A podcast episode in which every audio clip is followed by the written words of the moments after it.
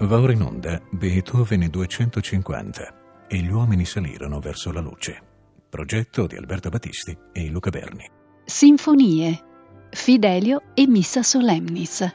35esima trasmissione. La prima sinfonia a cura di Alberto Battisti.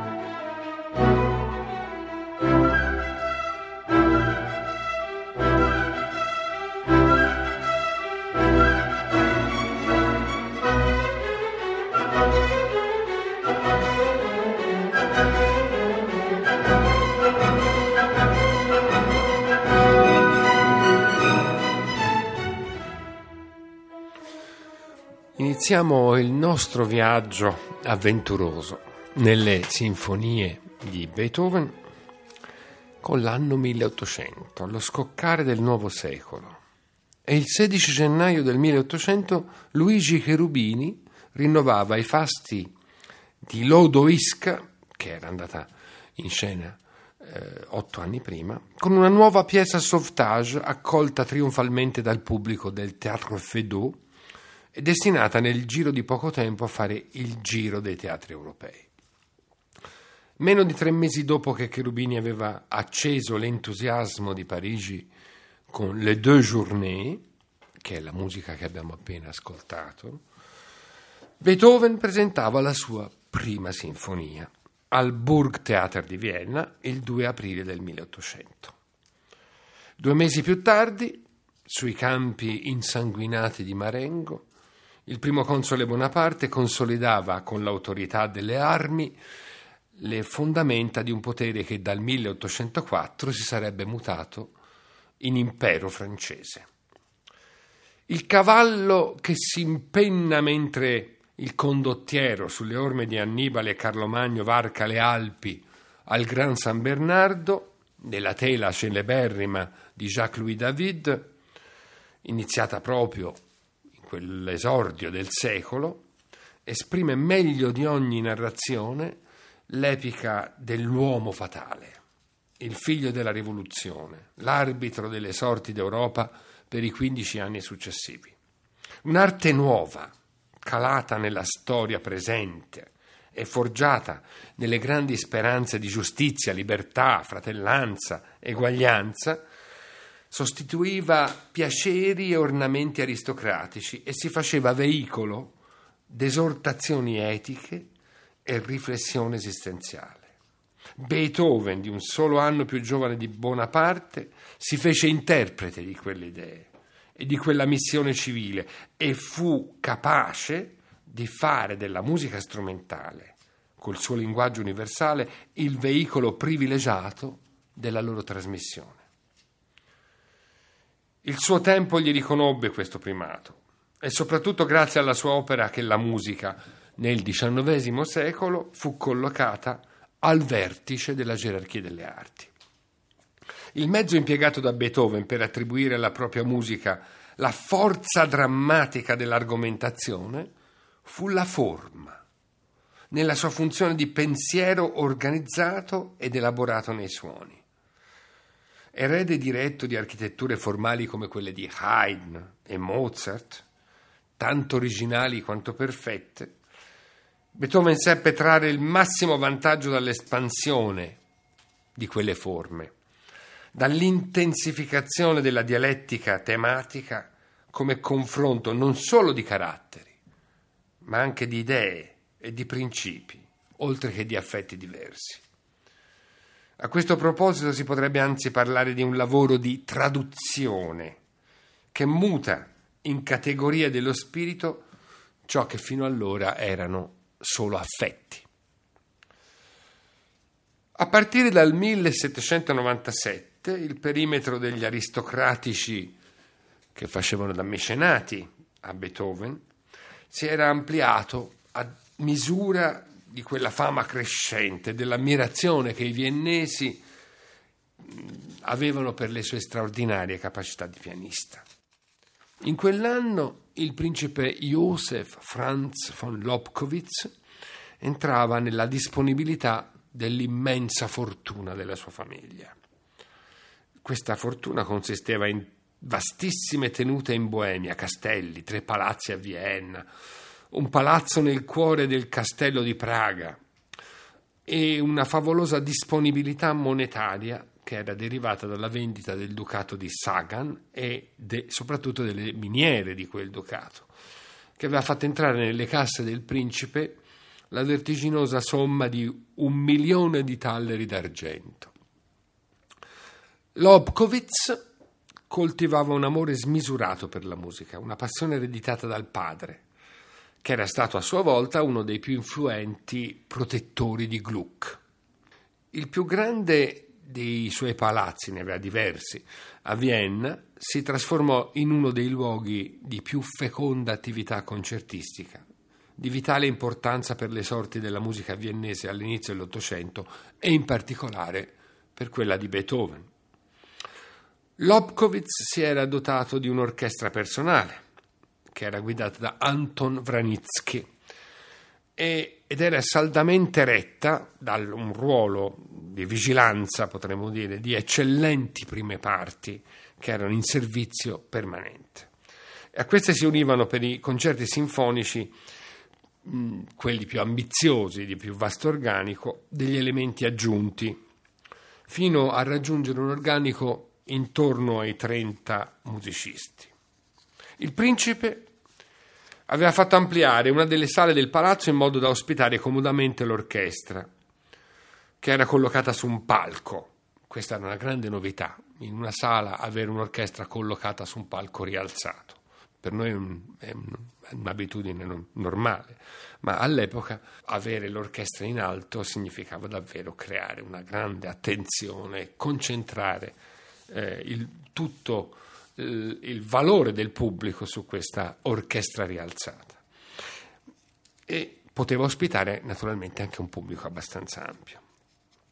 Era questo palazzo e questa sala un tempio, un tempio consacrato alla venerazione dell'arte musicale, la vera residenza e accademia della musica, come l'ebbe a definire il compositore berlinese Johann Friedrich Reichardt, colui che faceva eh, da fiduciario per le cose musicali di Johann Wolfgang von Goethe.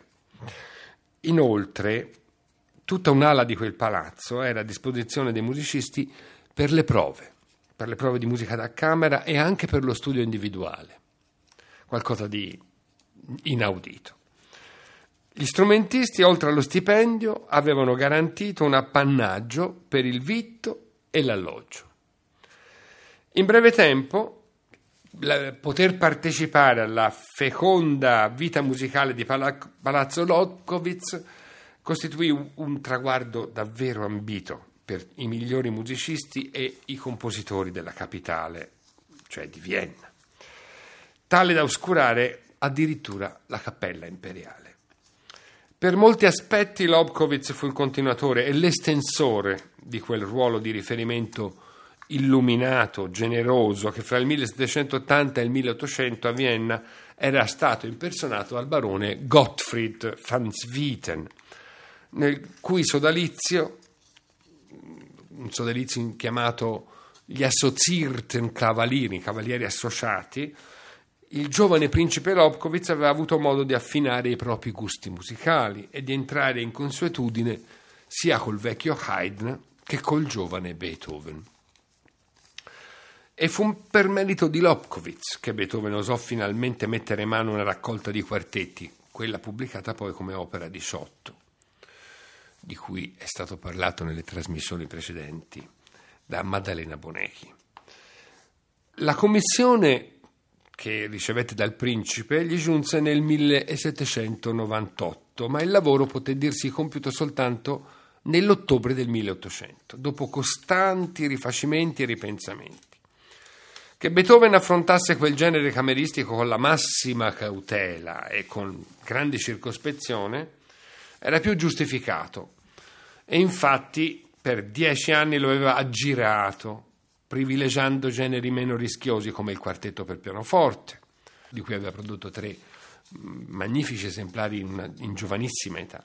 Il trio con pianoforte, che è la sua prima opera pubblicata come appunto opera 1, tre tri per pianoforte, tri per archi, l'opera 3, l'opera 8, l'opera 9, e il quintetto per pianoforte fiati, opera 16. Mozart era morto, ma Haydn era ancora vivo. E il maestro che aveva conferito proprio al quartetto per archi un primato nella gerarchia della musica da camera grazie al lavoro di perfezionamento costante della scrittura, un percorso creativo segnato da ben 80 partiture una più straordinaria dell'altra.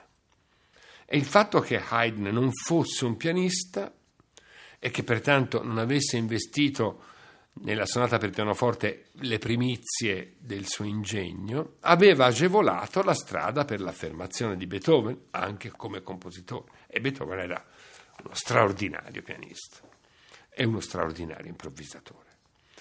E il salto invece al quartetto d'archi come quello ancora più temibile verso la sinfonia, poteva rivelarsi un salto davvero mortale. E il leone, che aveva qua 30 anni ormai, era ben consapevole di questo rischio. Confrontarsi col quartetto e con la sinfonia, con Haydn ancora vivo in casa, si potrebbe dire, non era certamente privo di rischi. E per queste ottime ragioni Beethoven non tardò a rinnegare la redazione iniziale dei primi tre quartetti di quella raccolta.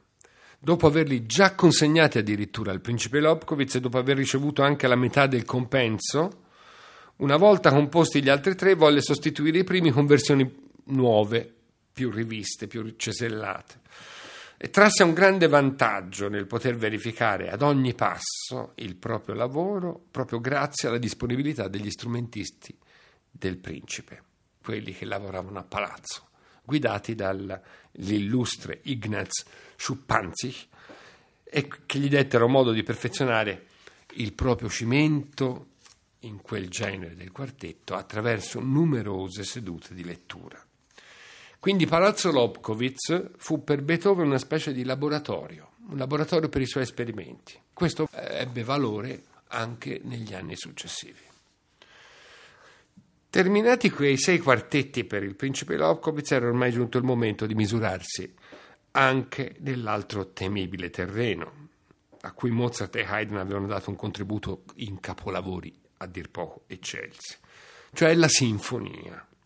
E proprio grazie alla produzione estrema di Mozart, le sinfonie che vanno dalla Hafner alla Jupiter, le ultime sei sinfonie, e gli ultimi 22 frutti del genio sinfonico di Haydn, vale a dire in particolare le sei sinfonie cosiddette di Parigi e le dodici sinfonie cosiddette di Londra, il genere della sinfonia aveva conquistato il massimo prestigio ormai nella vita concertistica, trasformandosi da un pezzo d'occasione che normalmente apriva un concerto pubblico, a un ammirato, eccitante appuntamento con quelle che erano considerate le più compiute facoltà creatrici dei grandi maestri.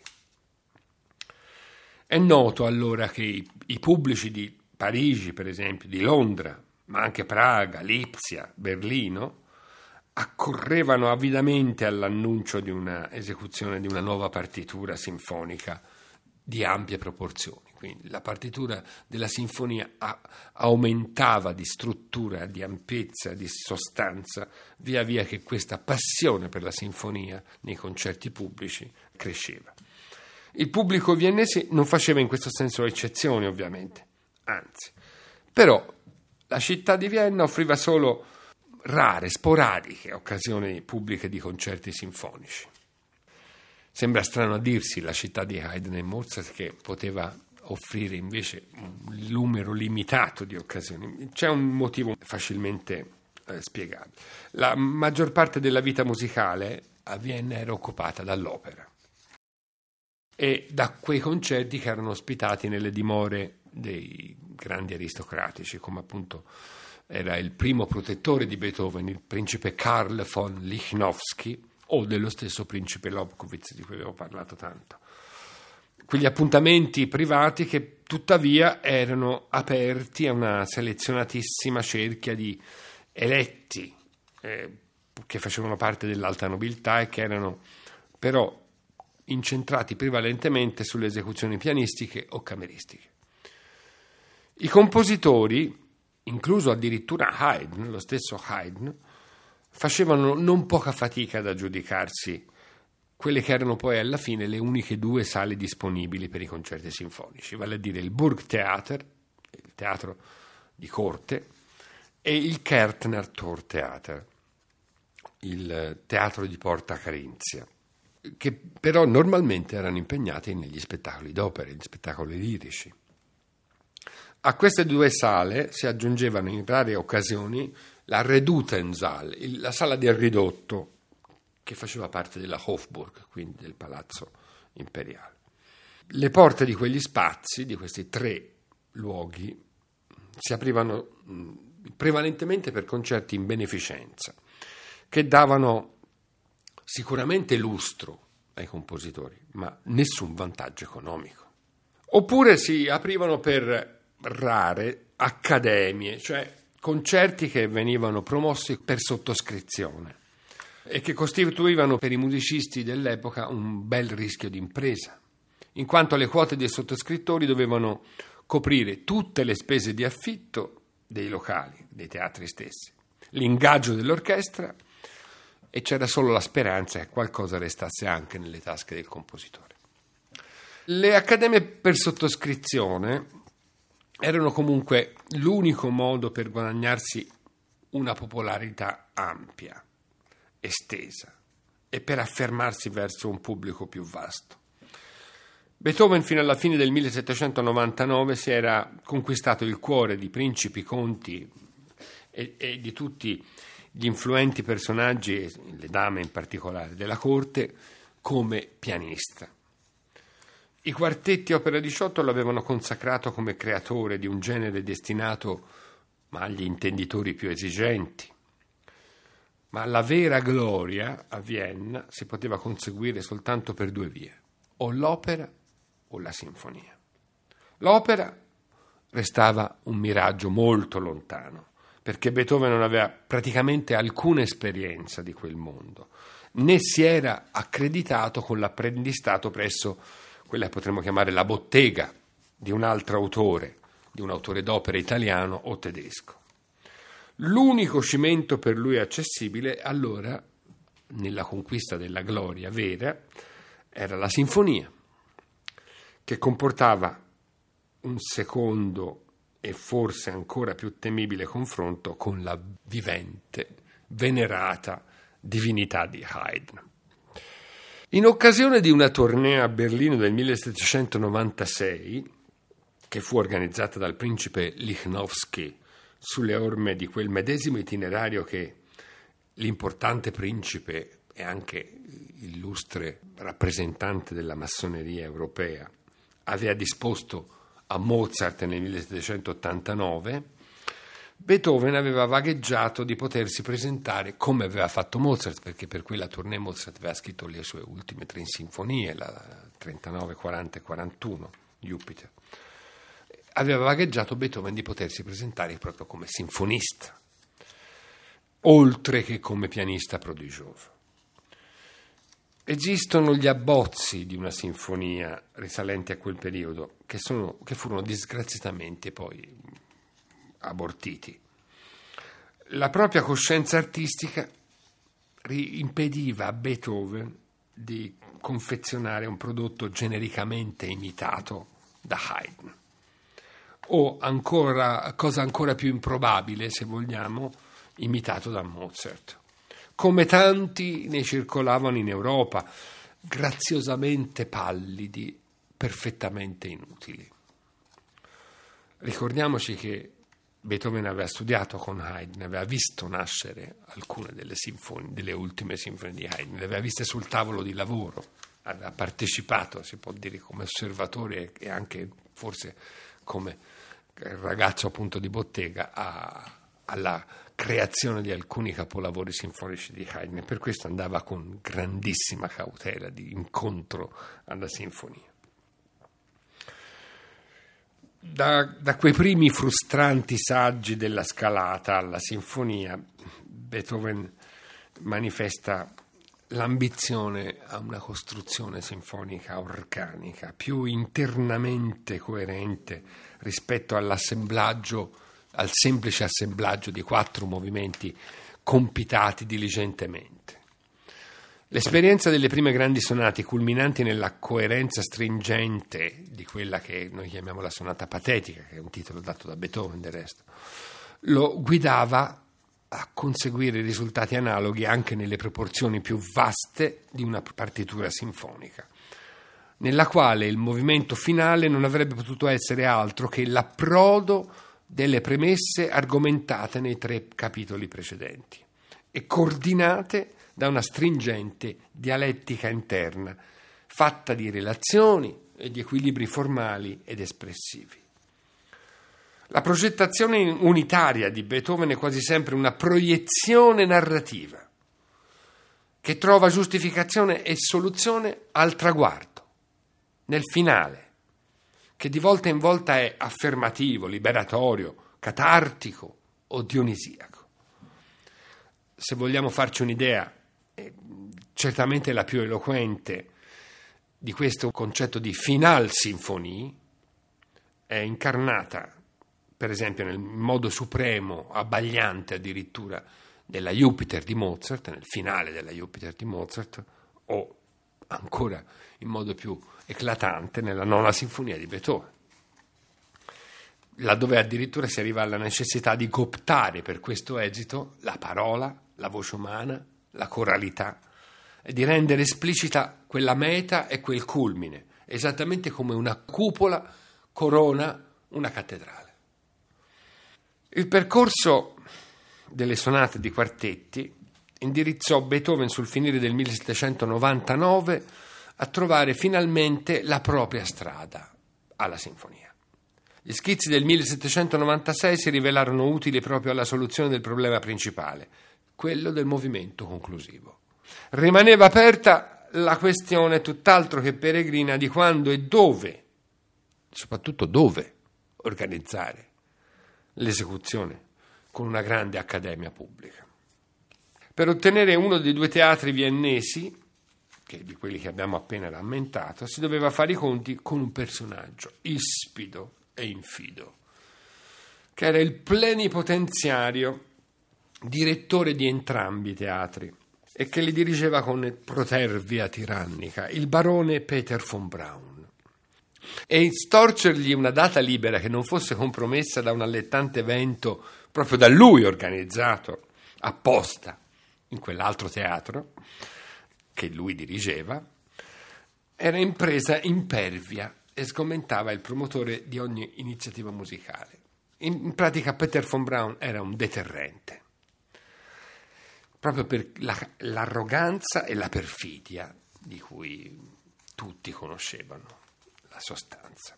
Allora Beethoven, mm, strategicamente, aggirò quel cerbero dedicando a sua moglie nel dicembre del 1799 le due leggiadre sonate per pianoforte opera 14. Per assicurarsi una protezione ancora più alta, indirizzò allora la dedica del suo nuovo settimino opera 20 addirittura all'imperatrice Maria Teresa, la consorte dell'imperatore Francesco II. Con una dedica così augusta poteva anche, eh, si poteva anche rischiare un azzardo, eh? ma Beethoven aveva evidentemente ben preparato tutto il terreno a corte e sagacemente scelto il lavoro da dedicare all'imperatrice. Infatti quella partitura di musica da camera per tre fiati, clarinetto, corno, fagotto, quattro archi, violino, viola, violoncello e contrabbasso, aveva incontrato un favore unanime fin dalle prime esecuzioni private e si sarebbe rivelata uno dei più grandi successi editoriali di Beethoven. Il settimino a tutti gli effetti è un affettuoso congedo dalla musica d'occasione che aveva gratificato con meravigliose serenate e divertimenti la più elegante e colta società austriaca nella seconda metà del Settecento. E lo certifica l'articolazione in sei movimenti che è tipica di quel genere di produzione e anche la cordialità del tono, che è brillante, spigliato, ricco di spunti solistici, scherzosi o affettuosi.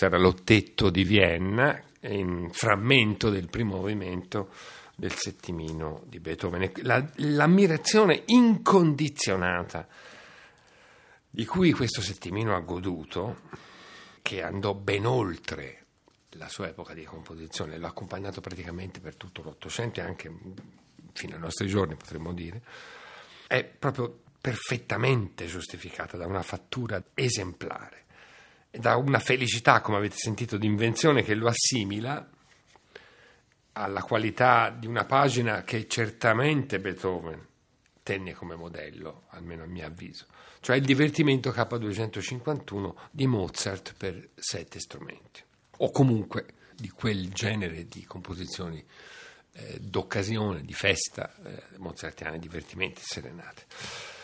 Allora, consapevole di aver creato col settimino un lavoro capace di suscitare un'incondizionata simpatia proprio per quella sua elegante piacevolezza, Beethoven lo inserì con abilità strategica nel programma della sua Accademia decisiva, che fu finalmente annunciata al Burgtheater dopo tanto lavoro di accorta diplomazia il 2 aprile del 1800. L'impaginazione di quella storica serata la serata del debutto sinfonico di Beethoven, può essere interpretata come un suo autoritratto, accuratamente confezionato per offrire a un pubblico ampio la propria fisionomia di artista. E la posizione da lui rivendicata nel contesto di Vienna come capitale della musica europea. Il programma si apriva con una grosse sinfonie di Mozart, purtroppo non sappiamo quale fosse con precisione e includeva anche due estratti dall'oratorio La creazione di Haydn, quell'oratorio che i viennesi veneravano fin dalla prima esecuzione avvenuta due anni prima. L'aria e il duetto dell'oratorio di Haydn erano affidati proprio agli stessi cantanti che l'avevano tenuta a battesimo il 30 aprile 1798 e che da soli garantivano un sicuro richiamo per il pubblico due stelle del bel canto e, due interpreti privilegiati di Haydn quindi automaticamente facevano, per così dire, cartello. Beethoven avrebbe voluto in quell'occasione eseguire il suo nuovo terzo concerto in Do minore per pianoforte e orchestra, ma non riuscì a completarlo in tempo e dovette ricorrere allora a quello in Do maggiore, cioè a quello che noi chiamiamo il primo concerto, l'opera 15, in realtà era il secondo composto da Beethoven. Al centro della serata fu suonato il settimino, che sfoggiava anche nel manifesto la sua prestigiosa dedica all'imperatrice. Come dire, non si sa mai, meglio cautelarsi.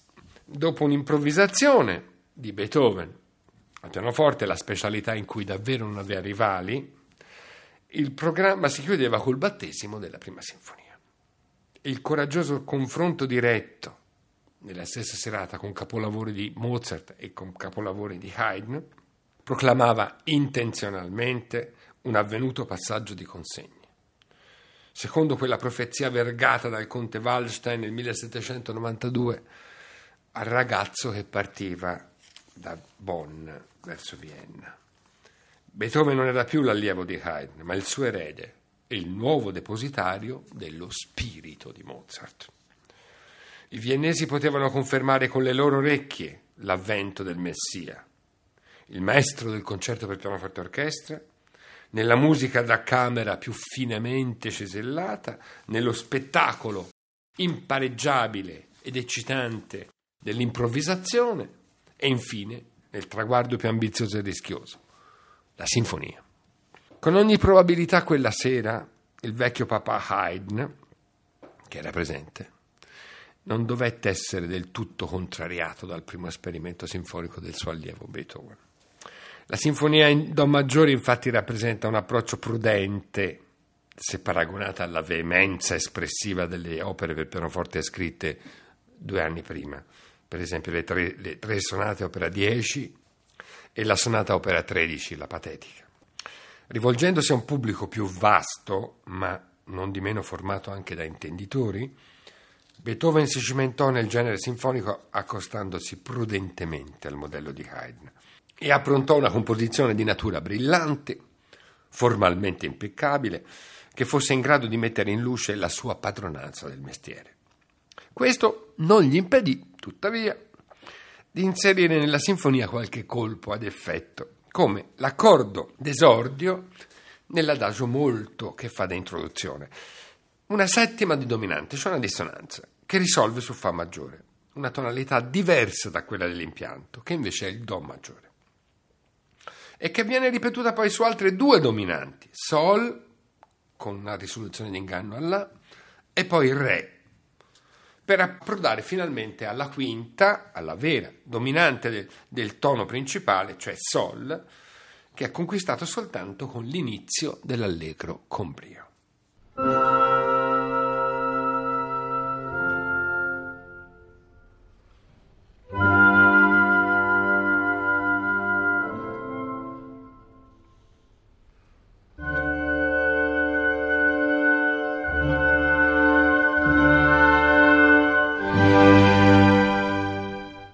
Scelta di questo genere, cioè aprire una sinfonia con una dissonanza, non poteva non provocare la sorpresa degli ascoltatori. A noi questo effetto non, non, dà particolari emozioni, siamo abituati a ben altro tipo di dissonanze, però all'epoca era d'uso cominciare con un bell'accordo nella tonalità principale. Viceversa, qui si comincia dicendo ma, chissà, dove, eccetera. Il resto del primo movimento, che è in forma sonata, ovviamente, procede con una sana baldanza grazie all'incisività di un tema principale ascendente, ancora indebitato con la maniera della scuola di Mannheim, che era stata poi mediata naturalmente nelle opere di Mozart, e quindi senza troppo scostarsi dagli schemi della tradizione classica. Il carattere è rutilante, un po' militaresco, non troppo diverso da quello del primo concerto per pianoforte orchestra.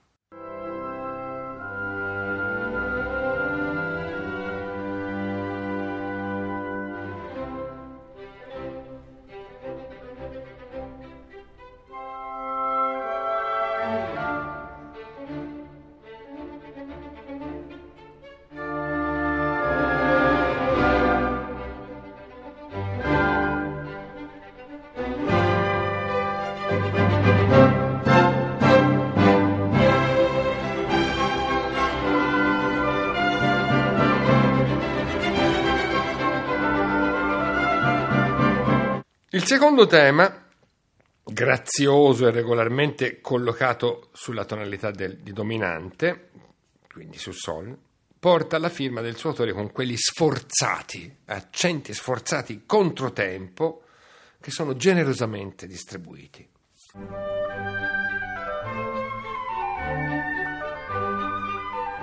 Anche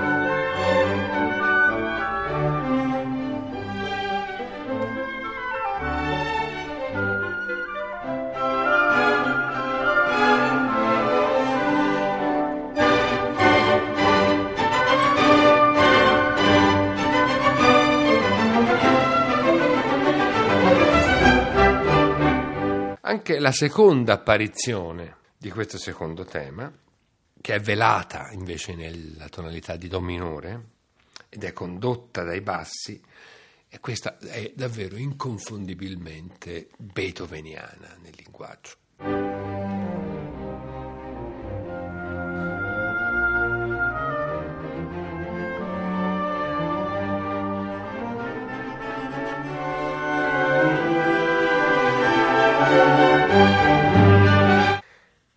I fiati in questo primo movimento, ma in tutta la sinfonia potremmo dire, tendono ad essere impiegati più come una massa d'insieme che come singole voci dialoganti, col risultato di produrre una pienezza sonora che da qualche critico presente alla prima esecuzione non mancò d'essere considerata eccessiva.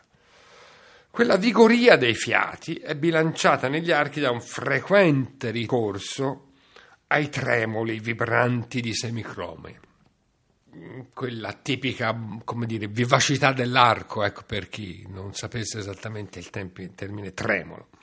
L'elaborazione tematica centrale, quindi quello che si chiama normalmente sviluppo, è succinta ma efficace nella sua perlustrazione di varie armonie nella coda che Beethoven si compiace di un'energia marziale che trae il massimo profitto dalla gloria del Do maggiore.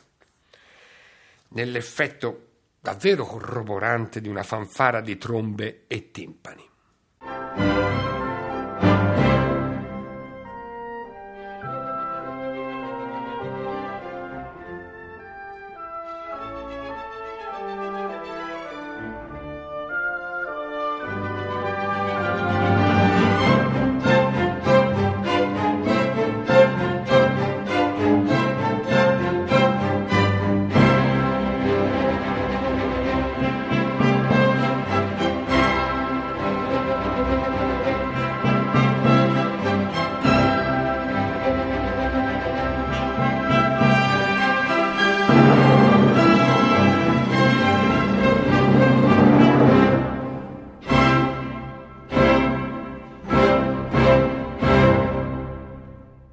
Secondo movimento, andante cantabile e con moto, presenta un motivo d'apertura assai simile al tempo lento, al secondo movimento della sinfonia in sol minore K550 di Mozart, anche se non ne possiede l'inquietudine espressiva e né, eh, nemmeno la velata malinconia.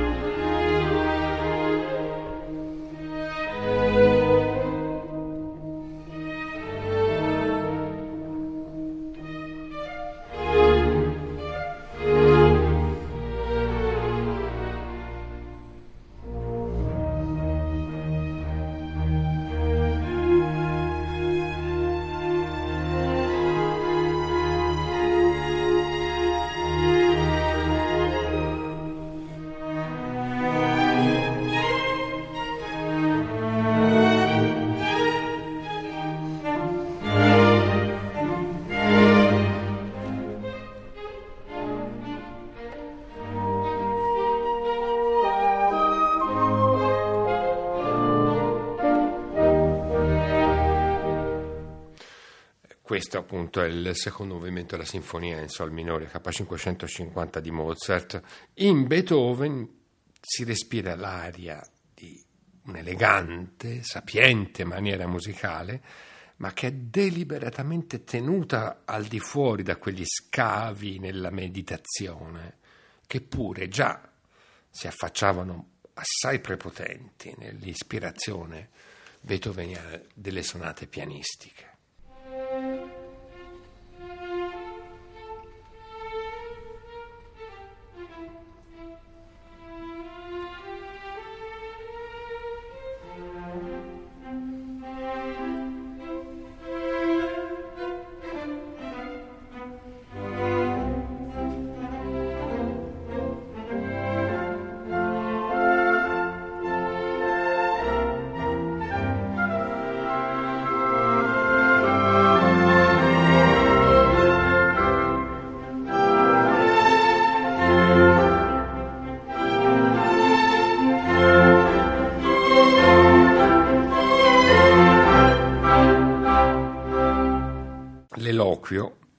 Avete sentito, è cerimonioso, garbato ed è condotto con minute varianti che guardano con riverenza anche ai modelli di Haydn. In particolare direi è l'uso accorto, prezioso dei timpani, che è insolito in un secondo movimento.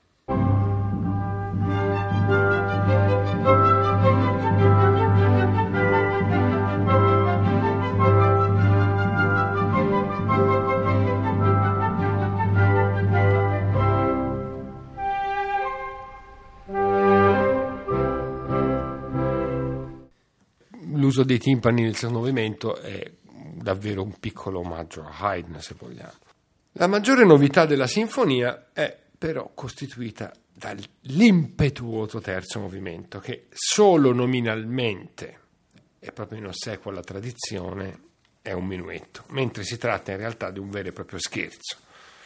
Il primo che si manifesti nell'evoluzione storica del genere sinfonico, ma che è già ampiamente stato sperimentato con successo da Beethoven nelle sonate pianistiche e nella musica da camera.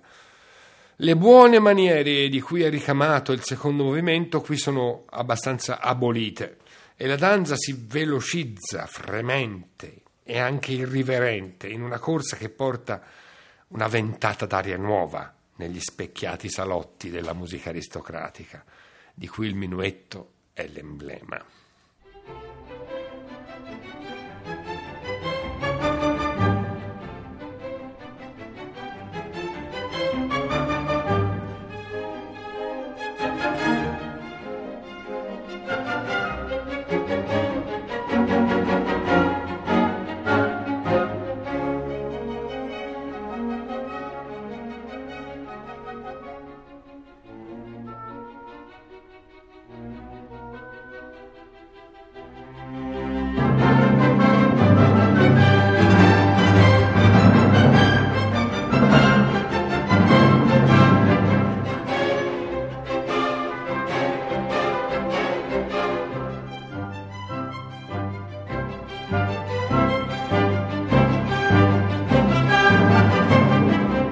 Le buone vecchie maniere rimangono, per così dire, incrostate invece nel trio e in particolare nelle figure dei fiati che gli archi come se avviluppassero e avvolgessero.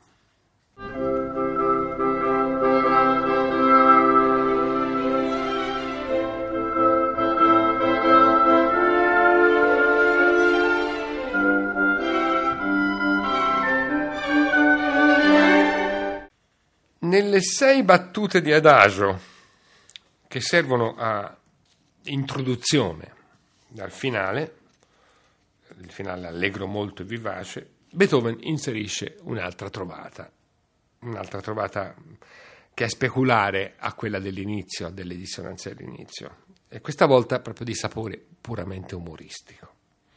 L'invenzione consiste nel far pregustare in piccoli frammenti, poco per volta, la rapida scaletta ascendente, il guizzo, eh, che costituisce il motto tematico dell'allegro, come mimando una rincorsa prima di partire di gran carriera.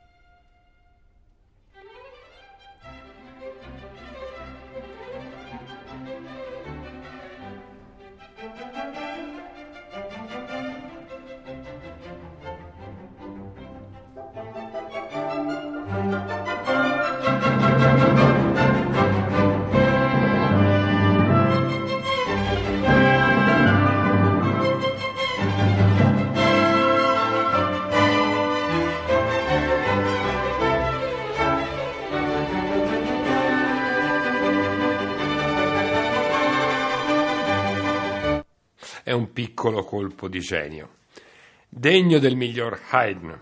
E ben si addice al carattere brioso di quest'ultimo movimento, che è orchestrato con leggerezza, una ricchezza di impasti che sono tutto sommato sconosciute forse alle altre parti della sinfonia.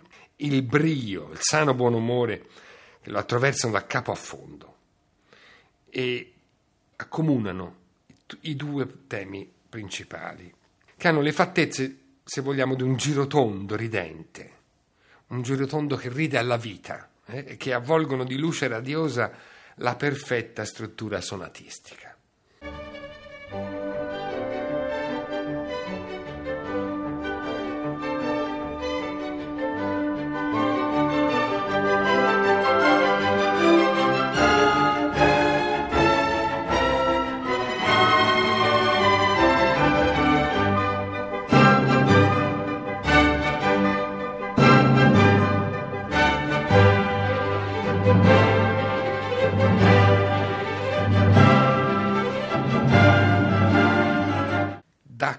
Capo a fondo, tutta la partitura della prima sinfonia si afferma inconfondibile una delle proprietà specifiche dell'invenzione musicale di Beethoven.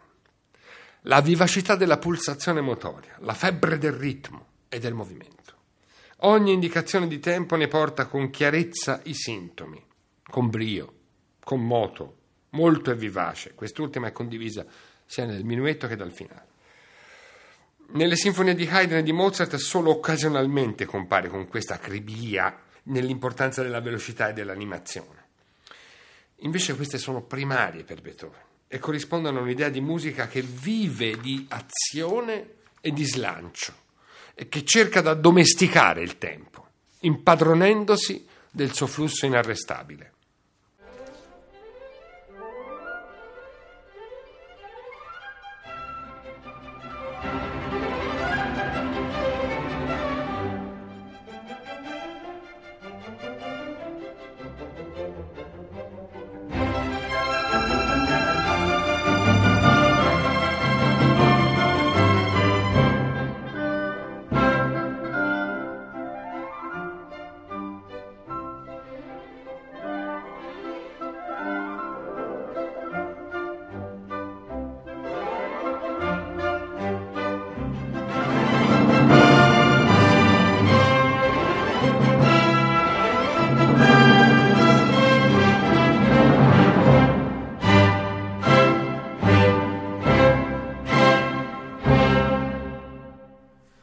Questa naturalmente era la grande coda dell'ultimo movimento, cioè il culmine davvero energico, gioioso, militare di questa eh, straordinaria sinfonia, che, i cui esempi avete ascoltato nell'esecuzione di Berliner Philharmoniker diretti da Claudio Abbado. Al momento della pubblicazione della prima sinfonia, nel dicembre del 1801, Beethoven volle dedicare il suo esordio sinfonico proprio al barone Gottfried van Swieten. Il bibliotecario imperiale che così tanto si era adoperato per far scoprire l'arte di Bach e di Handel a Mozart e a Haydn, per il quale ultimo Swieten approntò anche i libretti della creazione e delle stagioni, le stagioni in particolare eseguiti nel, nel, nell'aprile del 1801, quindi ancora un anno dopo la prima sinfonia di Beethoven. Con quella dedica potremmo dire si chiudeva nel nome illuminato di Van Swieten una parabola che era iniziata nel 1773 con le sei sinfonie di Carl Philipp Emanuel Bach che da lui erano state commissionate e che attraverso quei profondi legami con Haydn e con Mozart e le alte ispirazioni su di loro esercitate, si compiva in Beethoven, l'ultimo figlio di quella cultura che gli aveva orientato come un sapiente nocchiero. Vi invito allora ad ascoltare la prima sinfonia in Do maggiore opera 21 di Ludwig van Beethoven nell'esecuzione dell'Orchestre Révolutionnaire et Romantique diretta da Sir John Elliott Gardiner. È una registrazione del 1994 e con questo eh, vi saluto insieme a Gianluigi Campanale, il mio paziente compagno di viaggio nella costruzione di questa serie di trasmissioni sulle sinfonie di Beethoven, sulle due versioni del Fidelio, sulla Missa Solemnis con cui coroniamo i 250 anni dalla nascita di questo grande amico dell'umanità. Un saluto da Alberto Battisti.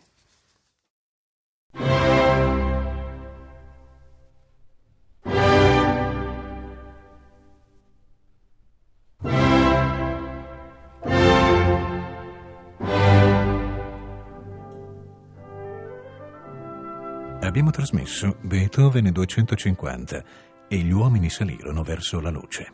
Progetto di Alberto Battisti e Luca Berni. Sinfonie. Fidelio e Missa Solemnis. 35 trasmissione. La prima sinfonia a cura di Alberto Battisti.